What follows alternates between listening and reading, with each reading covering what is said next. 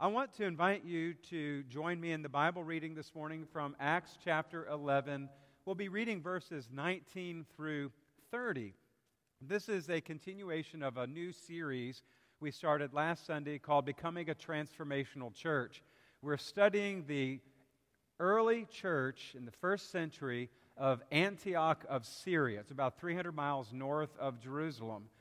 And we will see today how God used one individual, a man named Barnabas, to be a major part of the spread of the gospel through the Roman Empire. It's just amazing how we see the story unfold. So let's dive into the Word of God this morning. Now, those who had been scattered by the persecution that broke out when Stephen, one of the early deacons of the church, was killed, traveled as far as Phoenicia, Cyprus, and Antioch spreading the word of God only among the Jews. Some of them, however, men from Cyprus and Cyrene, went to Antioch and began to speak to Greeks also. These were the Gentiles, telling them to the good news about the Lord Jesus. The Lord's hand was with them, and a great number of people believed and turned to the Lord. News of this reached the church in Jerusalem and they sent Barnabas to Antioch. This is Antioch of Syria. When he arrived and saw what the grace of God had done, he was glad and encouraged them. Remember that word encouraged them all to remain true to the Lord with all their hearts.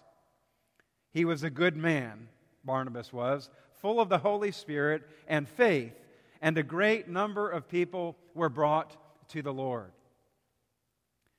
Then Barnabas went to Tarsus to look for Saul. Saul would become Paul, as you know. And when he found Saul, he brought him to Antioch. So for a whole year, Barnabas and Saul met with the church and taught great numbers of people. The disciples are first called Christians at Antioch. And verse 27 During this time, some prophets came down from Jerusalem to Antioch.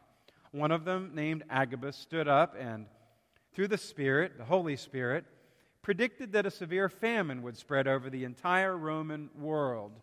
This happened during the reign of Claudius. The disciples, as each was able, decided to provide help for the brothers and sisters living in Judea. This would be the Jerusalem church. This they did, sending their gifts to the elders by Barnabas and Saul. This is the word of God. Thanks be to God. May the words of our mouths and the meditations of our hearts be acceptable to you, O God, our rock and our redeemer. And God's people said, Amen. We're studying about Barnabas today and his influence on the early church, and we will see how he was an encourager not only to Saul, but to many there in Antioch in this fledgling church. It's a reminder of how the Holy Spirit works in, among, and through us and gives us the gift to be encouragers to one another and to others that we encounter, whom we encounter. I want to reflect this morning as we begin on my dad, who was um, always an encourager to me and still is, in fact, as I go through ministry and as I uh, try to be a, a, good dad as well, a good husband. Uh, during the course of my life, he's been a source of inspiration and uh, always, never giving up, always encouraging me along the way. He had um, a, a lot of tough times when he was growing up. He went to college to study, to come back and then work in the family business. But as, uh, as he would say, if he were right here, he said, I had too much fun and I flunked out. And he moved back home, lived with his parents, and worked at the family hardware store. Well, he was drafted into the Army during the Vietnam era and was stationed in Fort Bliss, Texas, in El Paso. And not long after he was stationed there, he came home and he had been dating my mom. They got married, moved to Texas with my dad, and then shortly before he was discharged, when I was just old enough to fly, they moved back to Philadelphia. My mom and I flew on a jet, and my dad drove their little convertible with no air conditioning over 2,000 miles all the way back nonstop and somehow kept Chacho, the parakeet, alive. he still tells that story. I don't know how he did it, but he did. Chacho made it. Well, he worked for his dad for a while, but then he decided to leave the family business and go out on his own and got a job. And that took him south where my brother and I were mostly raised. Unfortunately, my mom and dad divorced after about 10 years of marriage. Both ended up getting remarried. And then my dad, second marriage after about 9 or 10 years, didn't work out either. He really tried to stay with it and it just didn't work. Another setback. In the meantime, my dad had gotten tired of the stress and the busyness of the job that he had, so he decided to start his own business. It was a landscaping company. And he did that really well. My brother and I would work for him in the summer. And then when he was 49 years old, this is so encouraging to me. When he was 49 years old, he said, I don't know that I want to keep doing this. And I don't have any reason to stay in Florida. So he enrolled in community college after taking a career assessment test. And the career assessment test gave him some opportunities. And one of them that was high was to become an optician. And so that's what he did. And he got his two year associate's degree to become an optician got hired by Walmart and worked in their optical department, and then moved back to South Carolina to be closer to his family. And there, my brother's wife introduced him to Phyllis, the love of his life, and they've been married over 20 years. He's now retired and they live down in South Carolina. But he faced a lot of adversity and still has some battles with depression, and he and I talk about that a lot. But he always encourages me never give up, Bob. I'm proud of you, son. And he, from his mom, always tells me, and don't ever worry, it'll all come out in the wash. We all need encouragement. I want to be an encourager to my family and to others. You never know the part we might play in the bigger picture of someone's life. And that's what Barnabas did. We hear a lot about the Apostle Paul, but we do not hear as much about Barnabas. Luke first mentions him in Acts chapter 4, verse 36. He was from the island of Cyprus, Jewish, from a priestly family called a Levite. Those were the people, the families who served God in the sanctuary and kept things up in worship. Probably in Cyprus, his family was into business because Luke tells us that Barnabas sold a piece of land and gave the money to the feet of the apostles to help the church in Jerusalem. But his name means son of encouragement. God used this man to encourage the church in Jerusalem, in Antioch, and also encouraged the apostle Paul in his early ministry. He ended up in accompanying Paul in his first missionary journey and was responsible for helping to plant churches and spread the gospel of Jesus Christ throughout the Roman Empire. When you study the book of Acts, it would not be the same had God not called Barnabas to come alongside of the Apostle Paul. His given name was Joseph, but the believers in the early church at Jerusalem changed his name to Barnabas. Bar Navas, son, and the word Navas in the Hebrew comes from the same word that means prophet.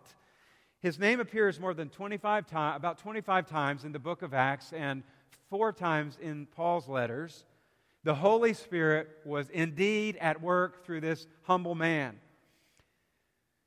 When you think about his name, it's likened to the name that Jesus uses for the Holy Spirit. When Jesus said in John 14, 26, But the counselor, the Holy Spirit, whom the Father will send in my name, will teach you all things and will remind you of everything that I have said to you. The word parakletos, which is found in John 14 26, describes the Holy Spirit. It's translated counselor, comforter, helper, advocate. Sometimes it's with the English letters paraclete. The Greek word for Barnabas is parakleseos, which is very similar, just different endings on the same root word. Both have to do with believing in encouragement. The early Christians described Barnabas and the Holy Spirit by the same root word. They knew of the indispensable power that occurs when one person believes in another and encourages them. Barnabas was filled by the Holy Spirit. That means that he was a believer. When you and I accept Jesus Christ, immediately you are filled with the Holy Spirit. There's no separate filling or baptism of the Holy Spirit later you are immediately filled with the Holy Spirit and given the power to do the work of God immediately. That's manifested in different ways, as you heard Kate say, with the different kinds of gifts that we have. But that is what Barnabas was experiencing the fullness and the overflow of the Holy Spirit. There was no mantra or chant or script for Barnabas to memorize that would guarantee a spirit filled life. He was just filled with the Spirit people saw it. They gave him the name Barnabas. There was visible fruit of having faith in Jesus Christ as Savior and Lord. Jesus reminds us of this fruit when he said, No good tree bears bad fruit, nor does a bad tree bear good fruit. Each tree is recognized by its own fruit. People do not pick figs from thorn bushes or grapes from briars. A good man brings good things out of the good stored up in his heart, and an evil man brings evil things out of the evil stored up in his heart, says Jesus. For the mouth speaks what the heart is full of. Another translation says, out of the overflow of the heart, the mouth speaks. We are known by our fruit. Barnabas was known by his fruit.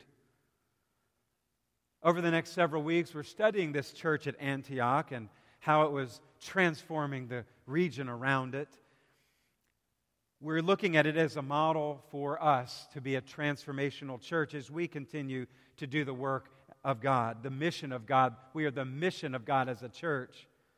A transformational church, as we said last Sunday, is one where people become more and more like Jesus, to be clothed in Jesus Christ. And that churches become more and more like the body of Christ that we see in the scriptures, the way that the bodies all working together, all the members are cooperating together, and that the communities around transformational churches become more and more reflective of the kingdom of God. There is change, and you can attribute it to the work of the Holy Spirit from the church in that community. On earth as it is in heaven, is what Jesus would say. In Antioch, there was visible evidence of the work of the Holy Spirit in the believers, in the church, and in the surrounding communities. That's one of the reasons why people gave the name Christian to the Christ followers, as we said last Sunday. It was a derogatory term, those Christians. It was not a term of endearment, but it stuck. And we are known as Christians today because of what happened in Antioch back then. That's in verse 26 of chapter 11 as a result of that persecution that had come in Jerusalem to those believers, they were scattered and they began to do the work of the gospel in Antioch among the Gentiles. Many Gentiles came to faith in Jesus Christ, and the church was just exploding. Word had come back to the leaders in Jerusalem, and the leaders in Jerusalem says, "We need to check this out. Is this thing for real?" It might be like us sending a delegation to another church that's really growing in our area, wondering, what are they doing over there? Do you think they're the real deal? Can we learn something from them? So that's what they did. And they sent Barnabas to Antioch. Barnabas, go up there and see what's happening and bring us a report back. They might be growing a little faster than we are, and we don't really like that, so let us know what you find out. And when Barnabas got there, it was quite the contrary. The church was just on fire for the Holy Spirit, and people were coming to Christ. And Barnabas says to himself, if I were, if I can imagine, he says, I'm a businessman. I'm not a teacher. I didn't go to rabbinical school. I need some help discipling these people. I mean, I can minister and care for them, but I need somebody who can organize teaching and help these people come together and and be discipled and, and, and really grow. And he said, I know just the person, Saul. So he, Barnabas did, went back to Tarsus where Saul had gone. And it wouldn't be hard to, to find a man like Saul there in his hometown. And he told Saul what was happening in Antioch. Saul, you, you just wouldn't believe the work of the Holy Spirit there. You got to come back with me. I need your help to teach these folks. And Saul said, Sign me up. So the two of them go back to Antioch of Syria. And the scripture says that they spent a year discipling the believers there, and all kinds of good fruit came about from it.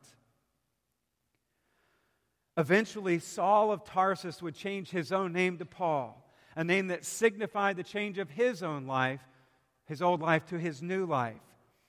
Paul was a Gentile name, and that signified that God would use him to be a minister to the Gentiles. And it signified the essential point that Christianity was a faith open to all, not limited to the Jewish believers, but to all people. What if Barnabas had never embraced Saul after Saul's conversion? If you read the conversion story of Saul and then you look in the first part of Galatians, you'll know that there was a time that after Saul was converted that he went to Arabia. Some scholars say it was a part of 3 years. So he steps out and he's by himself in the wilderness. That was his wilderness experience. And then he comes back and he wants to go to Jerusalem among the apostles. And he was a former persecutor of Christians. And so you can imagine that they kind of stead back and were very skeptical about this man. Well, Barnabas, a leader in the church who got to know Saul, vouched for his character and his conversion because of the fruit that he saw in Saul and helped the apostles to accept Saul.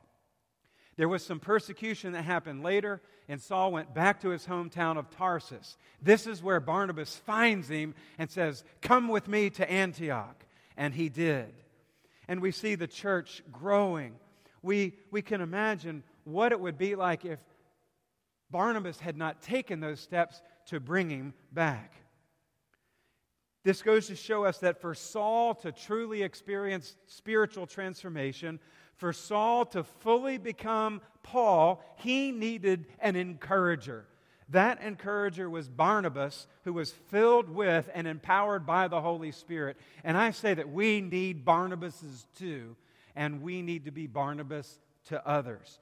I want to look at some of the aspects of being spirit filled, as was Barnabas, and not a formula or a script or 10 steps, but four visible results of being spirit filled. The first one in a spirit filled church is that people are under the Spirit's influence. This means that we've accepted Jesus Christ and we have yielded control of our lives to Him, that He is our guide. We are under His influence. When we come to faith in Christ, we yield our lives to Him and we are called children of God. The apostle Paul writes of this in Romans 8:14 and following, "For those who are led by the Spirit of God are the children of God. The Spirit you received does not make you slaves so that you live in fear again. As you heard Philip say, fear not. Fear not. We see that over and over again. Rather, the Spirit you received brought about your adoption to son and daughtership. And in him we cry, Abba, Father. Abba meaning in Aramaic, daddy, a term of endearment. The Spirit Himself testifies with our spirit that we are God's children.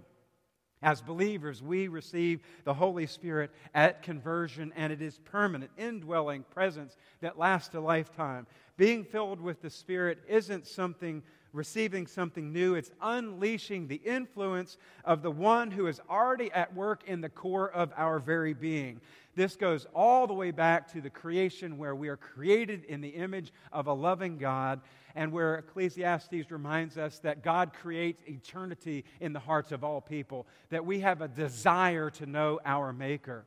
We are under the spiritual influence of our Creator. We yield our lives to the Holy Spirit. Another aspect of being filled with the Spirit is that we see that in spirit filled leaders over your time in church, I imagine if I were to ask you to think about a person who was spirit filled, you could name them. you could call the influence that they had upon you and the church. Churches are filled with overflowing leaders. This is authenticity. This is a genuine spirit of a person. You just know it. You can see it by their fruit. Young people, you can smell a fake right away. You can tell when, when somebody is being phony. We desire to be authentic, real, genuine people of God, and that it just overflows. Two examples of that. One, not long after we moved to Richmond, we bought an old Cape Cod in the Willow Lawn area, and Melanie and I decided to redo the kitchen. I'm not a you know handy person, so I don't recommend that if you're not a handy person. But we did it, and we get into the kitchen, and the the, the kitchen had formica laminate all over the walls and we started ripping that ugly laminate off, and beneath it, we found beautiful subway ceramic tile. The black and white kind that you saw in houses built back in the 40s and 50s. And we were just like overwhelmed. Wow, real ceramic tile, backsplash. We don't have to pay for that. You, you know, it was underneath the veneer, you see.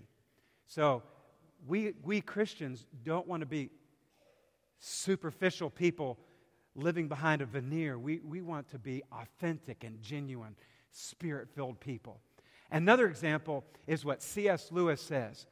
Um, he writes of spirit filled people this way When new life that spreads throughout our system, where God is at work in the right parts of us, it's the difference between paint, which is merely laid on the surface, and stain, which soaks right through.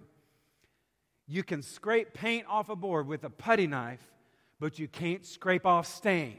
It permeates down into the grain of the wood, it becomes part of the wood. It is this genuine, spirit filled environment that existed in the fledgling church of Antioch. You did not see believers that were superficial, laminate, that just a coat of paint, but rather you saw it was like staining the wood into the grain the real deal. Spirit filled leaders. And that helped grow that church. Third aspect there's evidence of spiritual fruit, which we've talked a lot about, and supernatural ministry results. Is this is the work of the Holy Spirit. This is not our own work. Sometimes we in ministry can look at programs or what the other church is doing down the road or the, the, the latest and best steps to whatever the end result is. But if the Holy Spirit is not in it, and if it doesn't have to do with fasting and prayer like you see here in the Antioch church, then it is of man and not of God. And that is why we as a people must pray fervently and engage in fasting over seasons of time to seek the will of God as we follow His will for the future. There's evidence of spiritual fruit in the church at Antioch and supernatural ministry results. People were being transformed into new creations. Paul writes of this in 2 Corinthians the old is gone, the new is come. Jesus says we are known by our fruits. I am the vine and you are the branches. The one who abides in me and I in him will bear much fruit. Apart from me, you can do nothing. Jesus residing in each Christian as the indwelling of the Holy Spirit is your and my source for spiritual fruit. Character formation is the evidence of the Spirit's filling, it's the overflow. And whether we know it or not, other people are indeed watching us. Children are watching us, adults. How we behave, how we act, how we talk to others, how we relate to our neighbor. They will know us by our fruit. If you're familiar with country music, there's a singer named Rodney Atkins, and he writes Authenticity is everything to me. It's being honest, it's being real, not being afraid to reveal that piece of you. It's about being willing to put it out there. And he, he has written this song called Watching You. It's about his son Elijah, who is now a teenager. But back when he was little, Atkins learned that Elijah was singing his songs at school, and the, apparently the teacher must have reported that there were some salty words coming from his son. He was singing his daddy's songs. And in his testimony, he said that hit him like a brick wall. The song has Rodney driving down the road and Elijah sitting in the car eating a Happy Meal. All of a sudden, Rodney has to slam on the brakes because of traffic, and the Happy Meal goes flying all over, and little Elijah utters a four letter word. And Rodney says, Elijah, where'd you learn to talk like that? And Elijah said, I've been watching you, Dad. There is redemption later Rodney goes in the barn to pray for God to help, and Elijah, in a distance, sees his daddy praying. And that night at bedtime, Elijah got down on his knees for prayers, and he spoke to God like God was his best friend. And his dad said, Son, where'd you learn to pray like that? And he said, I've been watching you, Dad. Ain't that cool, Dad? I'm your buckaroo. I want to be like you. I want to do everything you do because I've been watching you. Christians, folks are watching us. And we, by the grace of God, we make a lot of mistakes. We fall so short. I fall so short. But I know that because of God's grace, that I can begin a new day tomorrow, the clean slate, and I can try to bear good spiritual fruit out of the overflow in my life. Transformational churches have spirit filled members who live under the God, grace of God who produce spiritual fruit.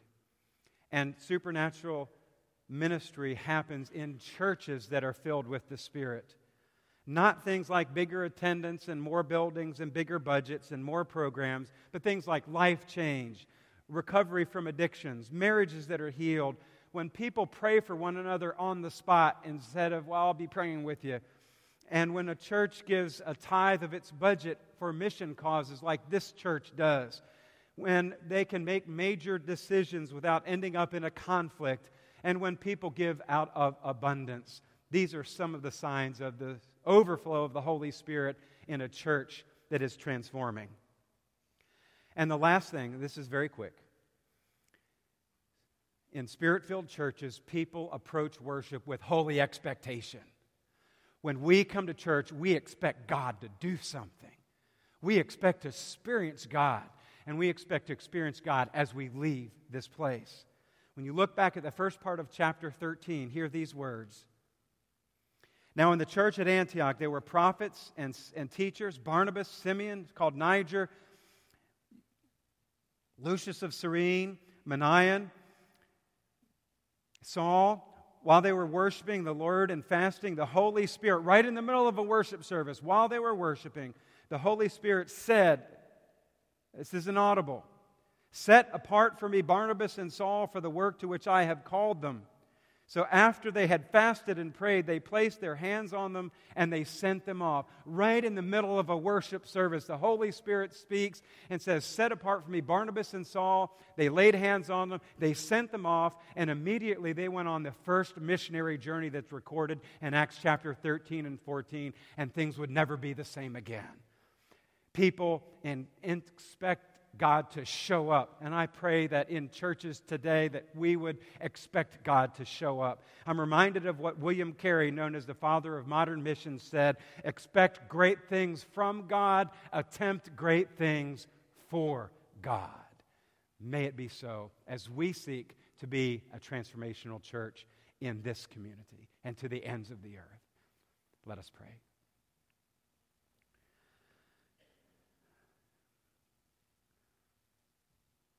Thank you so much, God, for an example such as this that we can learn from the ancients how to be the presence of Christ in this world today. Help us to bear good fruit. And when we fall short, give us the grace that we need to move on. Help us to help others become more and more like Jesus, that this church might be more reflective of the body of Christ, and the communities around us will be more reflective of on earth as it is in heaven. In the name of Jesus, we pray. Amen.